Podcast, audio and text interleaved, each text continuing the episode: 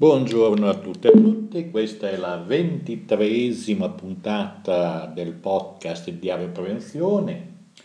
eh, questa è l'ultima puntata del 2014, quindi abbiamo anche l'occasione per fare gli auguri a tutti gli ascoltatori, gli utenti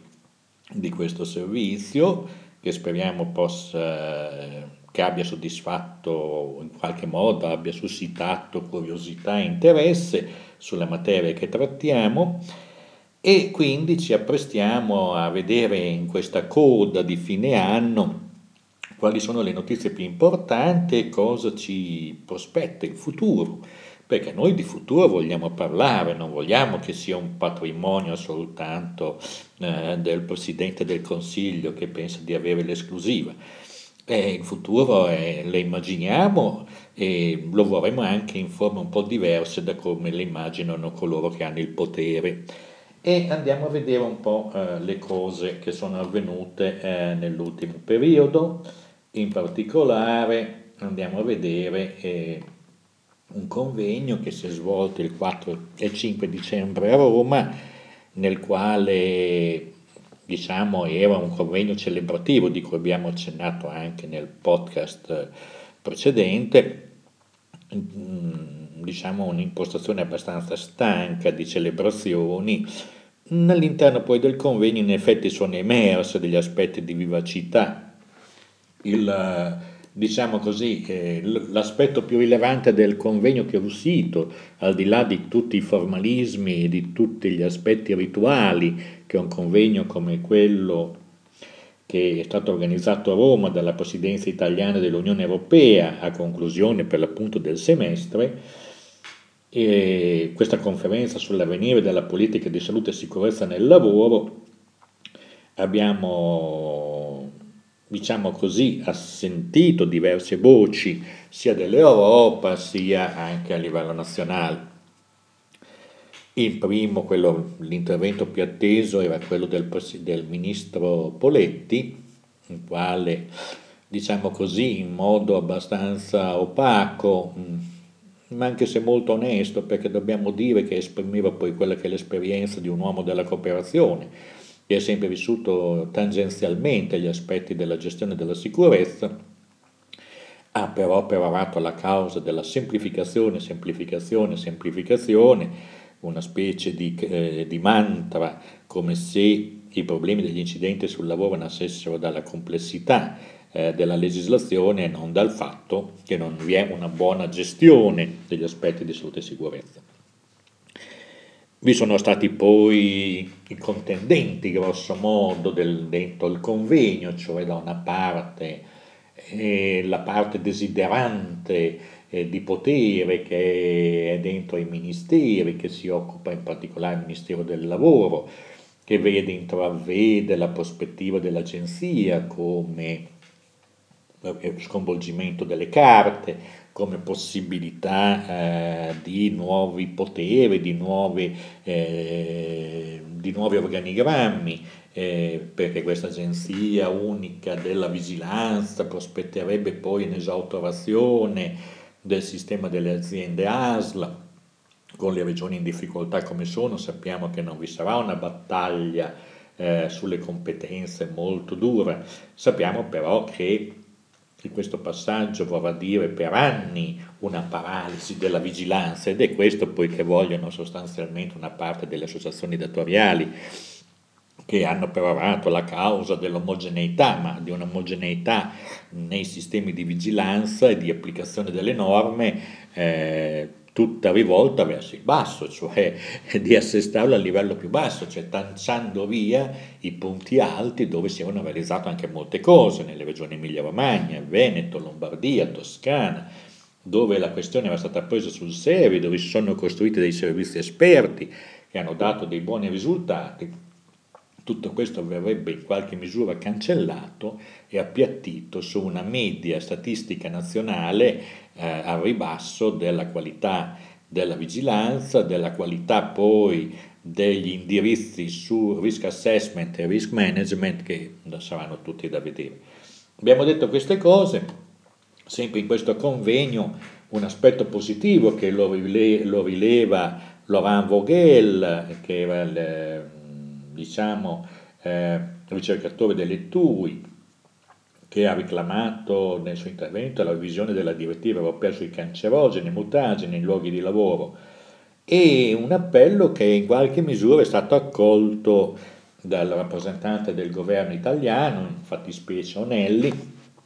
che ha detto che il governo italiano non era eh, contrario a una revisione della direttiva, da qui a dire che c'è un assenso totale, mm, andremo un po' più cauti, perché conosciamo bene le grandi montagne di sabbia sul quale è possibile insabbiare qualsiasi percorso eh, eh, di richiesta di revisione della direttiva. 100.000 persone muoiono ogni anno nell'Unione Europea a causa delle carenze nella prevenzione dei, can- dei tumori professionali, ha dichiarato Laurent Vogel. Eh, ricercatore delle TUI ha sostenuto la proposta di differenti Stati membri, la Germania, l'Austria, il Belgio e i Paesi Bassi, che richiedono di revisionare senza alcun indugio la direttiva attualmente in vigore. Questo processo di revisione è stato lanciato dieci, già da dieci anni, è tempo d'agire perché in effetti la vecchia direttiva degli anni 90 pecca di eh, ritardi perché nel frattempo vi sono state eh, conoscenze scientifiche nuove, maggiori attenzioni e quindi tutto sommato una revisione farebbe soltanto del bene nella gestione della sicurezza e della salute dei lavoratori perché vorrebbe dire mettere sotto controllo molte sostanze che 10, 15, 20 anni fa non erano nel mirino eh, della prevenzione. E, diciamo così, eh, Paolo Nelli, direttore generale delle politiche di salute e sicurezza nel Ministero italiano del Ministro del Lavoro ha annunciato che l'Italia si associava a questo gruppo di stati per maniera da elaborare un quadro legislativo comune che favorisce una prevenzione più efficace. Questa è una cosa molto positiva, la riteniamo un fatto importante, forse l'unico risultato di questo convegno celebrativo. Speriamo che questo impegno poi venga mantenuto e non sia in qualche modo disatteso. Eh, c'è stato poi un intervento molto interessante di A.E.D. Ron Moller, la sola rappresentante dei sindacati insieme al gruppo, eh, del gruppo Stoiber,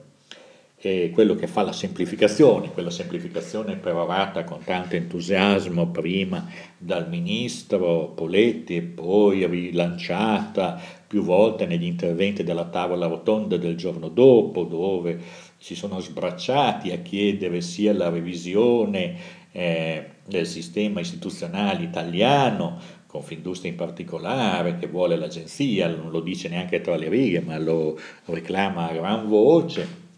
anche se in modo molto soft. Nel, e, e, dall'altra parte la, uh, la richiesta di eh, semplificazione, semplificazione, semplificazione. E di Emanuele Mahler ha, ha fatto eh, ha dato l'idea, una descrizione vivace del lavoro di lobbying gestito dalla maggioranza del gruppo Stoiber, quello che tutto sommato ha fatto, eh, ha predisposto quello che viene chiamato eh, comunemente progetto Refit, di rimettere in causa la legislazione in salute e sicurezza. Sui 15 membri di questo gruppo 10 erano stati disegnati dal Edmondo Stoiber e non aveva che 4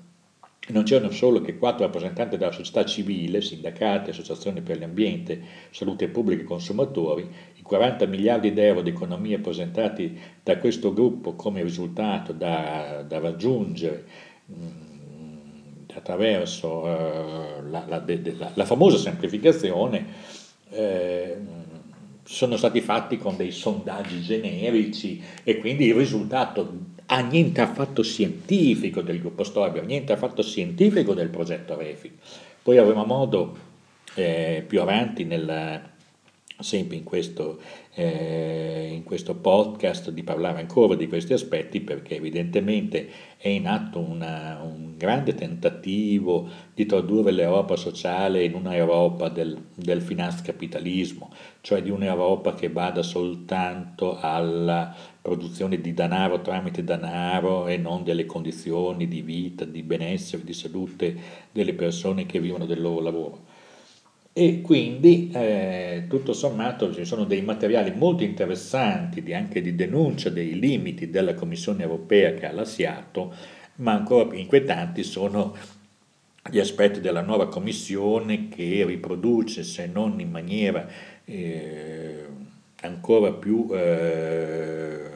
Juncker in sostanza è veramente l'espressione incarnata degli interessi delle grandi multinazionali che andavano da lui quando era presidente eh, del Consiglio dei Ministri del, del, del Lussemburgo ad, ad accedere a, tramite le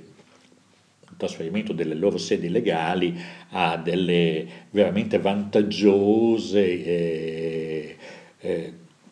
ha un, ha un, fisco, ha un fisco, molto vantaggioso, diciamo, che, che, tra l'altro facendo dumping sociale, dumping fiscale rispetto, soprattutto dumping fiscale rispetto agli altri paesi dell'Europa. E questo personaggio poi è diventato presidente della Commissione, quindi la dice lunga su come stanno andando le cose in Europa rispetto ai diritti dei cittadini e eh, la stessa direttiva, il stesso quadro strategico di salute e sicurezza del lavoro per il periodo 2014-2020 è sostanzialmente una, un protocollo, un foglio vuoto di buone dichiaraz- di dichiarazioni di principio che non si sostanziano poi in uh, progetti, programmi, valutazioni dei risultati dei programmi del progetto strategico precedente. Quindi siamo veramente a una fase del 2015 in cui sarà necessario misurare cosa vorrà fare questa Commissione europea e in quali direzioni vorrà andare. Ecco, su quello che vuole fare il governo italiano le idee le abbiamo abbastanza chiare. Passiamo ora, eh, cioè l'abbiamo abbastanza chiare, cioè vuole andare verso una deregulation sui problemi di salute e sicurezza di tutto il quadro lavorativo, dal, dal Job Act, eh,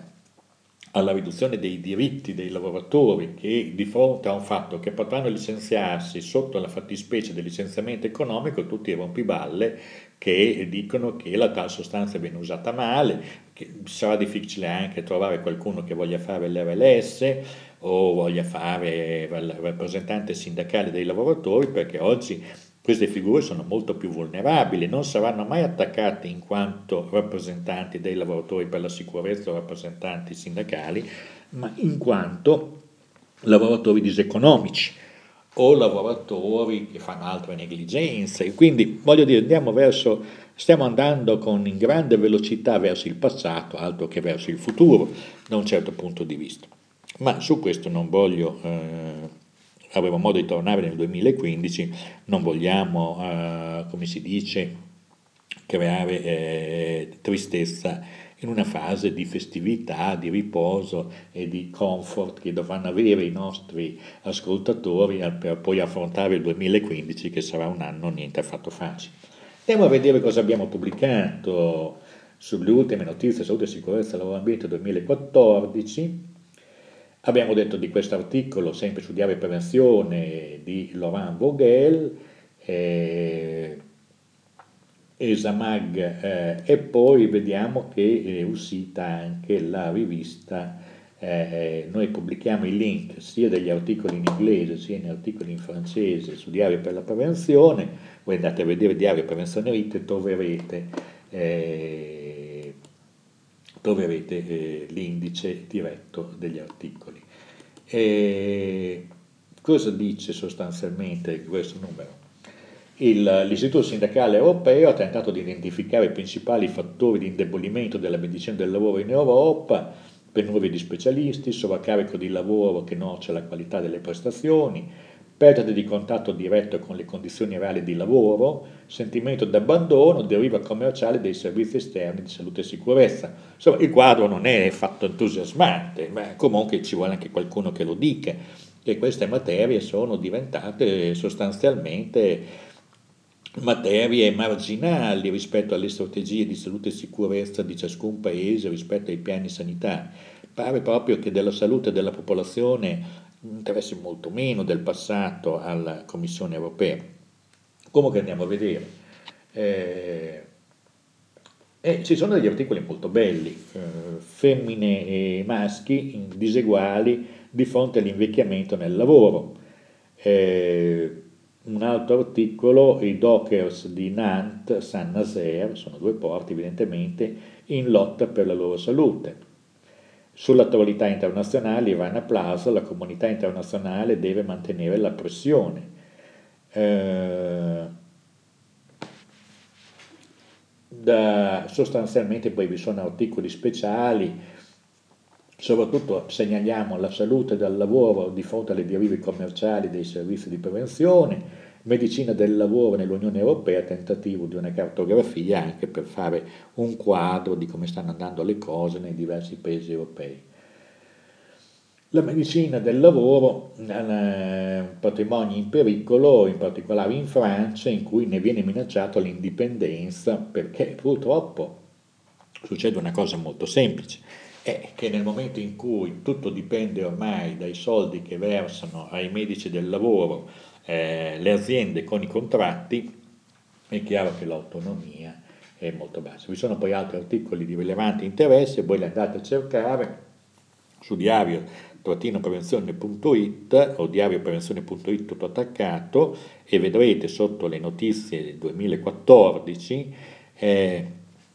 una parte rilevante eh, di, questo, di, questi materiali. Quindi segnaliamo la rivista Esamag, è molto bella, è una rivista che viene dedita in due lingue, inglese e francese, noi abbiamo messo gli indici di,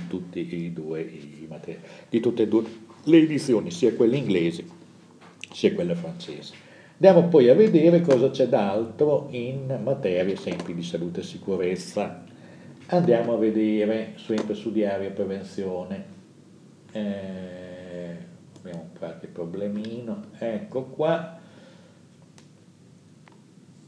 Ecco, c'è un articolo molto interessante che abbiamo tratto sempre da uh, Sbilanciamoci, che è una, un sito militante molto interessante, del 9 dicembre della Federica Martini, dottoranda di ricerca, responsabile dell'ufficio stampa Gioventù Federalista Europea presso l'Università di Pisa. E si interroga questa giovane dottoressa se la crociata della Commissione europea contro la burocrazia, la burocrazia di Bruxelles mascherasse solo l'intento di promuovere quella deregolamentazione auspicata dai grandi gruppi economici capaci di fare lobby meglio di qualunque altro. E devo dire che è un articolo molto interessante, noi l'abbiamo tratto dalla rivista, l'abbiamo riprodotto proprio per dare modo a molti lettori di farsi un quadro che non sia quello eh, banale che ci viene eh, ammannito tutti i giorni dai mass media che ci raccontano un sacco, un, sacco di balli, i mass media italiani sono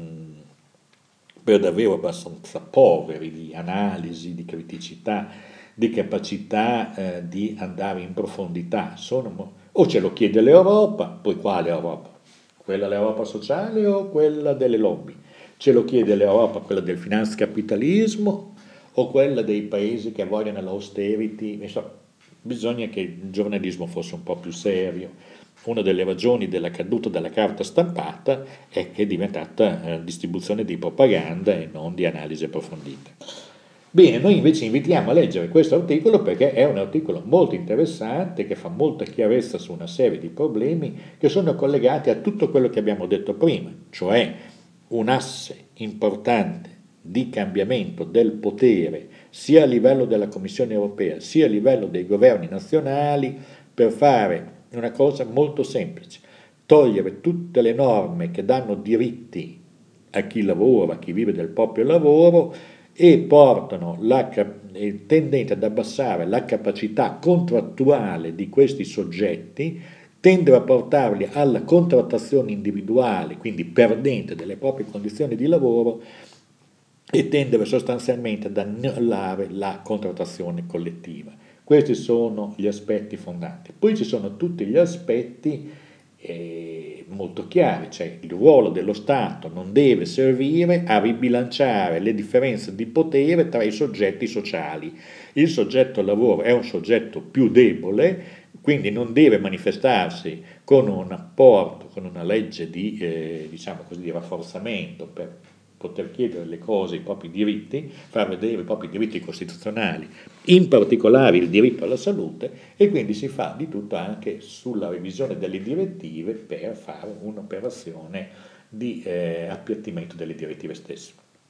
Questo è il quadro, eh, riteniamo che questo eh, articolo eh, debba essere letto, la crociata contro la burocrazia, attenzione perché non è tutto oro quello che luccica, anzi c'è della roba che puzza dietro, e le cose che... Sempre stando, invece segnaliamo la newsletter medico-legale del Link, che è molto importante perché ci dà sempre le novità. E in questo caso è una cosa molto specialistica, condizioni per la concessione dell'indennità di comunicazione, è una sentenza della Corte di Cassazione, noi non vogliamo entrare nel merito perché è molto specialistica e quindi invitiamo a leggere il testo originale su diaria prevenzione. E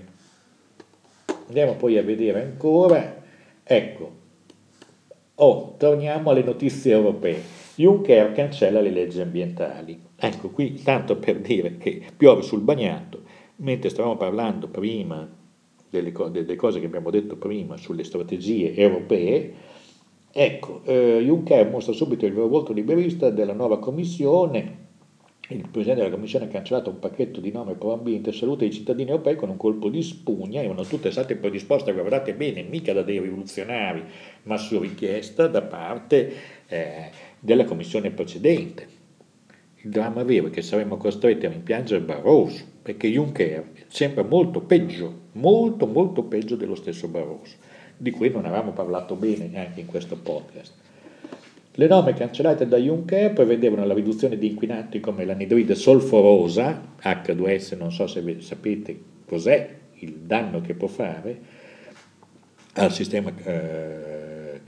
diciamo, al sistema respiratorio, all'apparato respiratorio, particolati, cioè le polveri, le, le, le micropolveri, gli ossidi d'azoto. Queste riduzioni avrebbero fatto diminuire di 58.000 decessi il tragico bilancio dello smog in Europa da qui al 2030. Altre norme cancellate riguardano la raccolta differenziale e l'economia circolare, ovvero il riciclaggio dei materiali, realtà fondamentale per lo sviluppo della green economy. Abbiamo fatto una piccola ricerca, abbiamo tutti i testi più importanti che sono usciti, saremo ancora molto attenti perché tutte queste cose che vengono da questa nuova Commissione europea appena eletta, che va in scontro diretto contro il Parlamento, sembra che questo Parlamento conti sempre di meno, e che eh, vi siano veramente delle preoccupazioni serie sul futuro dell'Europa se questa è l'andata. Eh, segnaliamo peraltro eh, invece eh, una cosa che è avvenuta ieri, il progetto Trigger a, a, diciamo a Pisa, eh, salute e sicurezza nei luoghi di lavoro, la prospettiva di genere nella ricerca e nella normativa, una cosa molto importante, molto interessante, purtroppo cioè, anzi, speriamo di avere prossimi, nei prossimi numeri di Diario Prevenzione la possibilità di dare conto tramite la pubblicazione, se faranno una pubblicazione degli atti eh, di, questa, di, questa, materia. Eh, un'altra notizia, sempre stando ai tumori professionali, studi presentati, qui c'è una serie di atti, eh, diciamo così, eh, conferenze in Neves francese, hanno confermato l'attualità del tema, dimostrato come sia modificata la modalità di esposizione cancerogena da quella classica a disposizione massiva un unico cancerogeno, un'esposizione a basse dosi di più cancerogeni contemporaneamente. Questo sarebbe il risultato della ricerca Summer, condotta fra 88.000 lavoratori rappresentativi di una popolazione di circa 22 milioni di lavoratori, ha rilevato che nel 2010, anno di somministrazione questionari, il 10% dell'insieme dei lavoratori sono stati esposti ad almeno un prodotto chimico cancerogeno del gruppo primo e secondo IARC o di categoria europea 1 e 2 nel corso di una settimana lavorata. E dovremo poi ricercare anche qui in questo caso se vi saranno delle documentazioni più approfondite, intanto la notizia è una traccia per andare poi a fare delle ricerche ulteriori. Abbiamo uh, altresì pubblicato, uh, diciamo così, eh, una, una, cosa importante,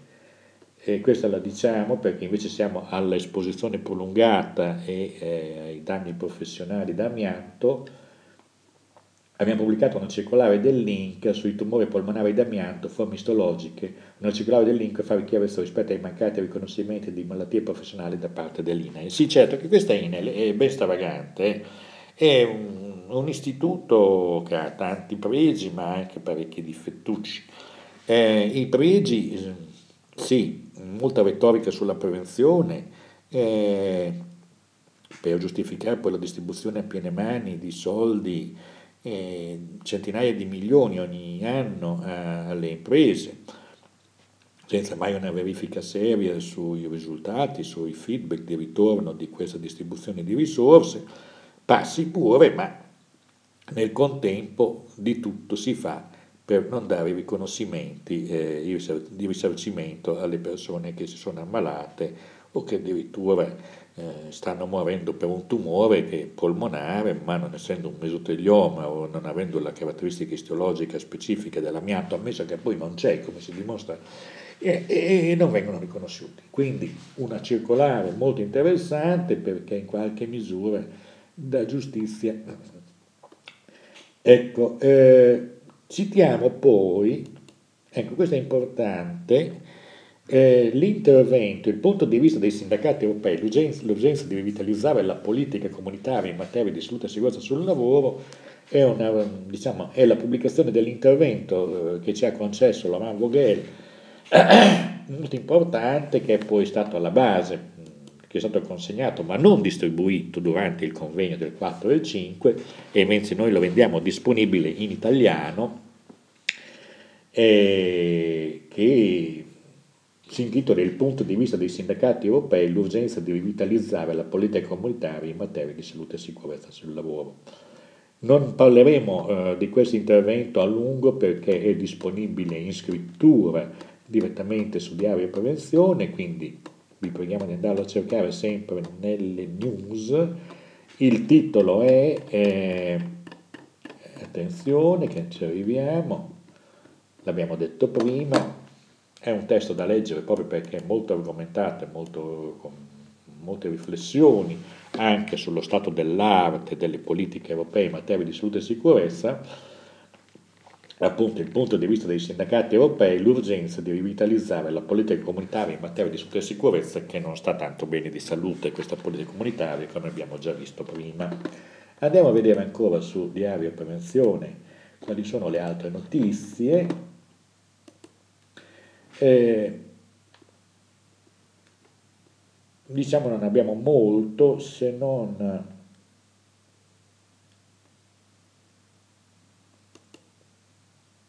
allora eh, un articolo invece abbastanza importante eh, da approfondire di Pietro Ferrari della CGL di Brescia su visita medica preventiva in relazione alla verifica di assenza di condizioni di alcol-dipendenza e di assunzione di sostanze psicotrope e stupefacenti. È un articolo di natura giuridica, diciamo così, che poi era portata anche all'analisi di casi particolari. Riteniamo che sia molto importante anche questo contributo eh, che noi abbiamo pubblicato sempre eh, su Diario Prevenzione. Infine andiamo a vedere Beh, c'è una sensibilità internazionale che caratterizza questo podcast, infatti pubblichiamo un videoclip di una campagna per tutelare i marittimi del Mar Nero, sembra molto lontano, ma eh, Bulgaria, Georgia, Romania, Russia, Turchia e Ucraina sono i paesi confinanti, insomma, nell'area del Mar Nero, dove le condizioni di chi svolge il lavoro di marinaio eh, sono tragiche Black Sea è il video che potrete vedere, è appunto eh, molto importante, molto interessante, che dà l'idea di come vanno le cose, le condizioni dei lavoratori su scala internazionale, in particolare dei lavoratori marittimi che hanno sistemi di tutela pressoché inesistenti. Eh, andiamo a vedere quindi eh, le ultime cose perché abbiamo ormai sforato i 30 minuti e sappiamo che dopo i 30 minuti gli ascoltatori si rompono le scatole, quindi anche noi abbiamo bisogno di eh, tagliare corto, ma non possiamo non dire alcune cose fondamentali. Eh, quali sono queste cose? Mm eh, guida online per la gestione dello stress e dei rischi psicosociali sui luoghi di lavoro, vabbè, questo ve l'andate a vedere. E altre cose sempre sull'amianto ci sono e ve le andate a vedere sempre su questo podcast. Andiamo a vedere invece rapidamente eh, una buona notizia che è appena arrivata, ridotto il taglio ai patronati in merito alla grande mobilitazione di questo mese. È un tweet del, eh, della CGL di Bologna, Amianto Carmilla Online. Questo invece l'ho andato a trovare su una rivista che è fatta, eh, gestita da eh, evangelisti, scrittori bolognese, molto bravi, molto bravi quelli che scrivono. Qui c'è un articolo di carmillaonline.com, andate a cercare l'articolo Amianto 1906 di una causa eh, tra eh,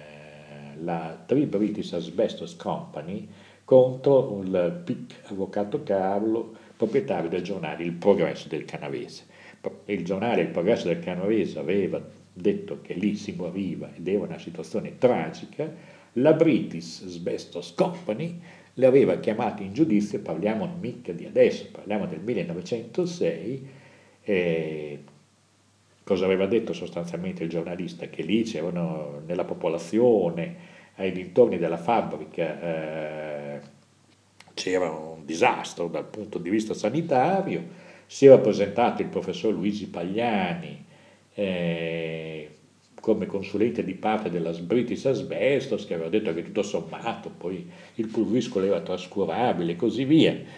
E la clinica del lavoro sono sempre stato un luogo molto ambiguo della gestione in rapporto alla salute e alla sicurezza dei lavoratori, in particolare in rapporto alla salute, hanno sempre svolto un ruolo. Eh? Comunque questo è un documento molto interessante e vi preghiamo proprio perché la storia, noi viviamo, il nostro futuro deriva molto anche dal nostro passato, il nostro passato è una sentenza recente, quella dell'Etronet che sappiamo. Bene, il Tribunale Regio del,